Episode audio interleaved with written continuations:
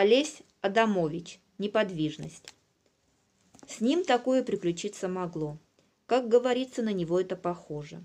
До поступления в Ленинградское ФЗО и аэроклуб был он ростом недомерочек. Из числа тех, кто в любой компании на пятых ролях, и тем не менее нужен всем. Незлобливостью и почти щенячьей жизнерадостностью. Они обидчивы бывают, даже очень, но мы-то знаем, как близко на их лице, в глазах прячется улыбка, с какой охотой они переходят от острой обиды снова к шумной беззаботности. Самое заметное на его ни разу за всю жизнь не располневшем, не округлившемся лице голубые глаза щелочки, брыжущие голубизной треугольнички. Даже у шестидесятилетнего, когда глаза начинают выцветать, делаются водянистее. Вырастал он на Бобруйщине, песчаной и часто случалось бесхлебной. Но леса там грибные, ягодные. Войдешь, слюну гонит погребный дух. Каждый, от мала до велика, мог сам расстараться, чем рот заткнуть. А уж когда и лес не выручал, надежда все равно была на Бульбочку, всегдашнюю спасательницу белоруса. Даже в партизанских наших ленивых подначках то какой и кого, как издавна называют, в обиду, ее родную белорусы не давали. Про язык наш, что он вроде бы третий лишний, будто не расслышим. Про колтун Полишутский, от неумытости нашей и болота до самого порога, смолчим. Но как только запоет, бывало, заноет носов Гриша на мотив довоенных частушек.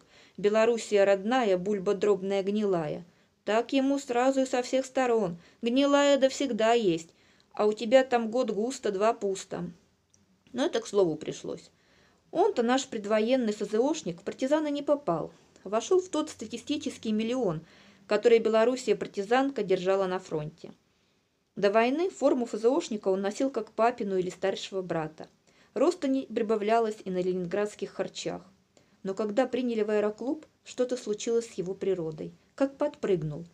Может быть, от сладких мыслей, какая форма летчицкая, лейтенантская ждет его – Сколько их, наших земляков-подростков из Белоруссии, по доступным мне сведениям, несколько десятков тысяч, оказались, остались в блокадном Ленинграде. Когда работая над блокадной книгой, я услышал, что ребята из ФЗО торф продавали и тут же показывали и демонстрировали, что вот, мол, можно его есть, что ничуть не хуже, такой же сладкий, как Бадаевская земля. Сразу подумалось наши, они самые.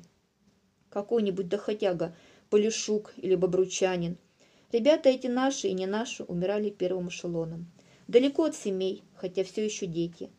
Как его паек тут блокадно делить на части, не съесть в один присест, когда так хочется есть, и когда столько соблазнов. За кусок хлеба можно костюм, ботинки купить, каких в жизни не видал. Так и умирали с новыми ботинками под подушкой. Но нашего ФЗОшника судьба готовила для иных испытаний. Авиация и стала его судьба.